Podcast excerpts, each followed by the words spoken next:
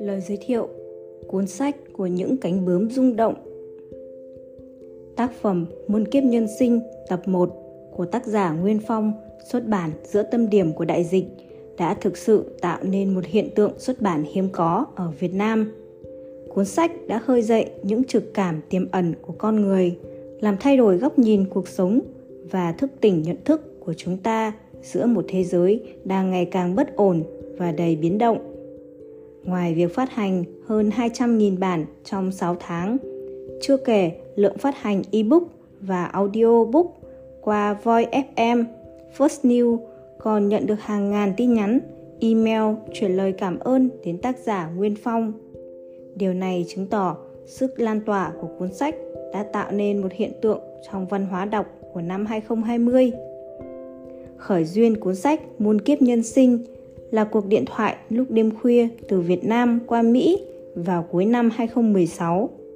Khi cảm nhận thế giới xung quanh còn quá nhiều áp lực, bất công và điều ác đang diễn ra, tôi đã đề nghị tác giả Nguyên Phong viết một cuốn sách về nhân quả để cảnh báo và thức tỉnh con người. Tác phẩm Hành trình về phương Đông do ông viết, phóng tác gần 50 năm trước, đã được nhiều thế hệ người Việt Nam thay đổi tâm thức và được yêu thích cho đến giờ.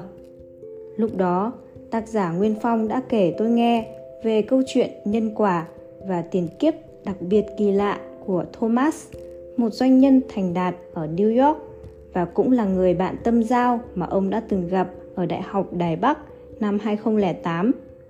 Sau cuộc điện thoại đêm khuya đó, ông đã lẳng lặng bay đến New York gặp Thomas và đề nghị được viết những câu chuyện lạ thường của Thomas thành sách.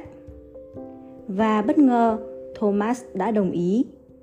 Muôn kiếp nhân sinh đã ra đời một cách kỳ lạ như cuốn sách của nhân duyên và có một sứ mệnh đặc biệt. Tôi và nhiều độc giả Việt Nam đã thực sự lay động và đồng cảm sâu sắc với những lời chia sẻ tâm huyết của Thomas ở những trang sách cuối của tập 1.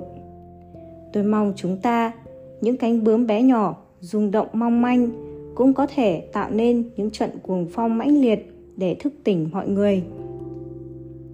Tiếp nối các kiếp sống kỳ lạ của Thomas ở nền văn minh Atlantis và Ai Cập hùng mạnh ở tập 1, Muôn kiếp nhân sinh tập 2 là cuộc hành trình vô tiền khoáng hậu tiếp theo của Thomas trên chuyến tàu xuyên thời gian, không gian trải dài từ nước Mỹ đương đại ngược về vùng sa mạc lưỡng hà Assyria cho đến Hy Lạp, Ba Tư, Ấn Độ cổ đại qua những cuộc chinh phạt của Alexander Đại Đế, những ký ức về chiến binh kiêu hùng Asin trong trận công thành Troy huyền thoại và sự thức tỉnh bất ngờ của vị đại đế bất bại khi chinh phục quốc gia huyền bí đã vẽ nên bức tranh kỳ vĩ về thân phận con người luôn phải xoay vần không ngừng trong bão tố nhân quả của tham vọng, chiến tranh, hận thù và tình yêu trong suốt chiều dài lịch sử thế giới.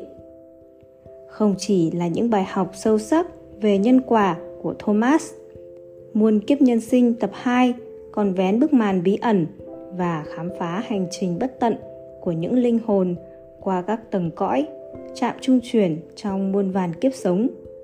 Tất cả được đúc kết, sâu chuỗi lại một cách logic bằng góc nhìn hài hòa giữa tâm linh, khoa học, triết học và lịch sử các nền văn minh từ Đông sang Tây, từ cổ đại đến hiện đại.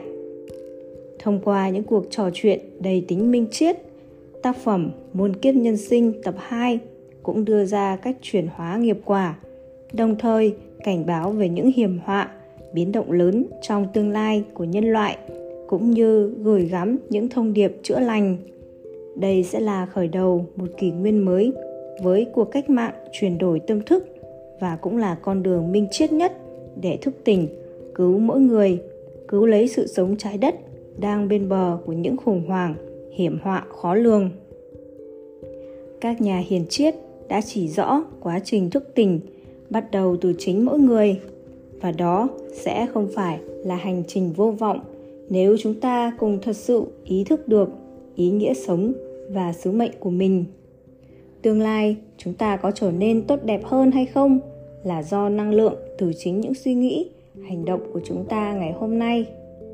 Khi tâm huyết viết Muôn kiếp nhân sinh, tác giả Nguyên Phong mong muốn truyền tải những thông điệp thức tỉnh cùng những lời cảnh báo đầy trách nhiệm với một trái tim giàu lòng trắc ẩn, yêu thương để mọi người cùng nhau nhận thức, chuyển đổi như những cánh bướm rung động mãnh liệt, lan tỏa đến với nhiều người. Bởi tận cùng của những rung động, lan tỏa đó sẽ tạo ra sự chuyển đổi tâm thức để tạo nên một tương lai tốt đẹp hơn cho mỗi người và cho nhân loại. Ngoài ra, không còn bất kỳ lý do nào khác. Bôn ba muôn nẻo nhân sinh, không ai mang theo được thứ gì khi rời xa thế giới này, trừ công và tội. Chính bạn mới có thể chuyển hóa được nghiệp quả của mình, không phải bất kỳ một ai khác. Nhân quả, đừng đợi mới tin. Nhân quả là bằng chỉ đường giúp con người tìm về thiện lương.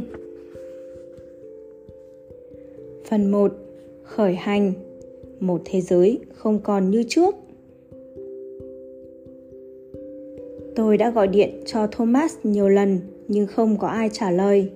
Đây là điều hiếm khi xảy ra, vì ngay cả khi bận rộn thì Thomas cũng sẽ gọi lại cho tôi ngay sau đó.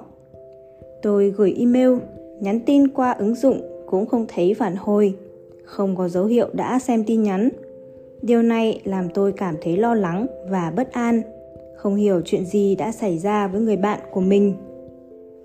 Một buổi tối muộn, lúc đó đã gần nửa đêm, bất ngờ tôi giật mình vì tiếng chuông điện thoại khi đang viết bản thảo cho tập sách tiếp theo. Thường thì rất ít khi có ai gọi cho tôi vào lúc đêm khuya như thế này. Tôi cầm điện thoại, bên kia đầu dây là Thomas. Rất xin lỗi anh, mấy hôm nay tôi không sử dụng điện thoại vì một số lý do.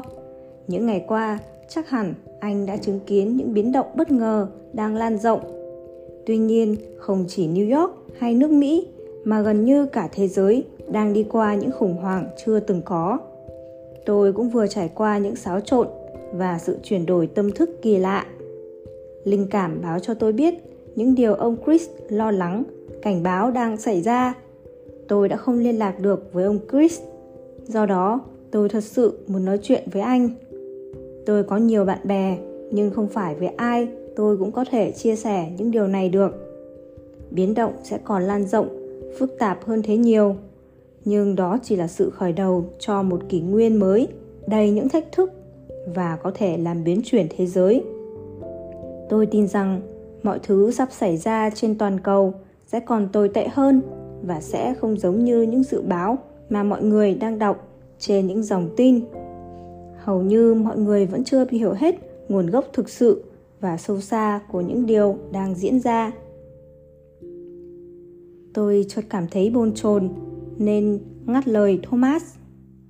Tôi cũng có theo dõi tình hình đang diễn ra, vậy cảm nhận riêng của ông như thế nào? Anh còn nhớ vào lần gặp trước ở Colorado, tôi đã chia sẻ với anh tiên đoán của ông Chris về những điều quan trọng xảy ra trên thế giới này không?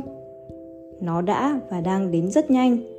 Có lẽ loài người đã đến lúc phải nhận lãnh hậu quả từ những gì mình gây ra. Một số quốc gia lớn đã đi vào chu kỳ hoại của vũ trụ. Ngay cả nước Mỹ tiên tiến với hơn 300 triệu người và thế giới rộng lớn hơn 7 tỷ người. Đã mấy ai thấu hiểu rõ luật nhân quả của vũ trụ đâu. Tôi vẫn nhớ những dự ngôn sâu sắc đó của ông Chris. Tôi vừa đáp vừa hồi tưởng lại những gì Thomas đã nói trong lần gặp cuối cùng trước lúc chia tay. Giọng Thomas chợt trở nên xa xăm. Thế nhưng con người trong thế giới này có rất chủ quan. Họ đang sống và chạy theo quán tính hơn là thức tỉnh. Họ không phải không có thời giờ, mà là không có cơ duyên để thức tỉnh. Có lẽ con người cần phải học bài học của mình rồi. Không có cách nào khác. Anh cũng biết rằng thức tỉnh một kẻ phá sản, thất nghiệp hay cơ hàn còn dễ hơn là thức tỉnh những kẻ đang ngạo nghễ với nhiều lớp vỏ bọc bên ngoài dày cộp. Nào là giàu có, tiếng tăm, địa vị, chức tước, bằng cấp. những giá trị bên trong từ lòng trắc ẩn, tình yêu thương và sự hiểu biết tâm linh của họ lại hầu như rỗng tuếch hoặc quá nghèo nàn. Dừng lại một chút, Thomas hạ giọng. Đừng mất thời giờ nữa. Ngày mai anh hãy bay ngay đến New York gặp tôi. Chúng ta cần tiếp tục trao đổi những câu chuyện quan trọng còn dang dở. Tôi đã thu xếp mọi thứ để anh có thể yên tĩnh, viết và nghỉ lại. Anh hãy đặt vé chuyến bay sớm nhất có thể. Nhớ cho tôi biết giờ bay, tôi sẽ đón anh ở sân bay.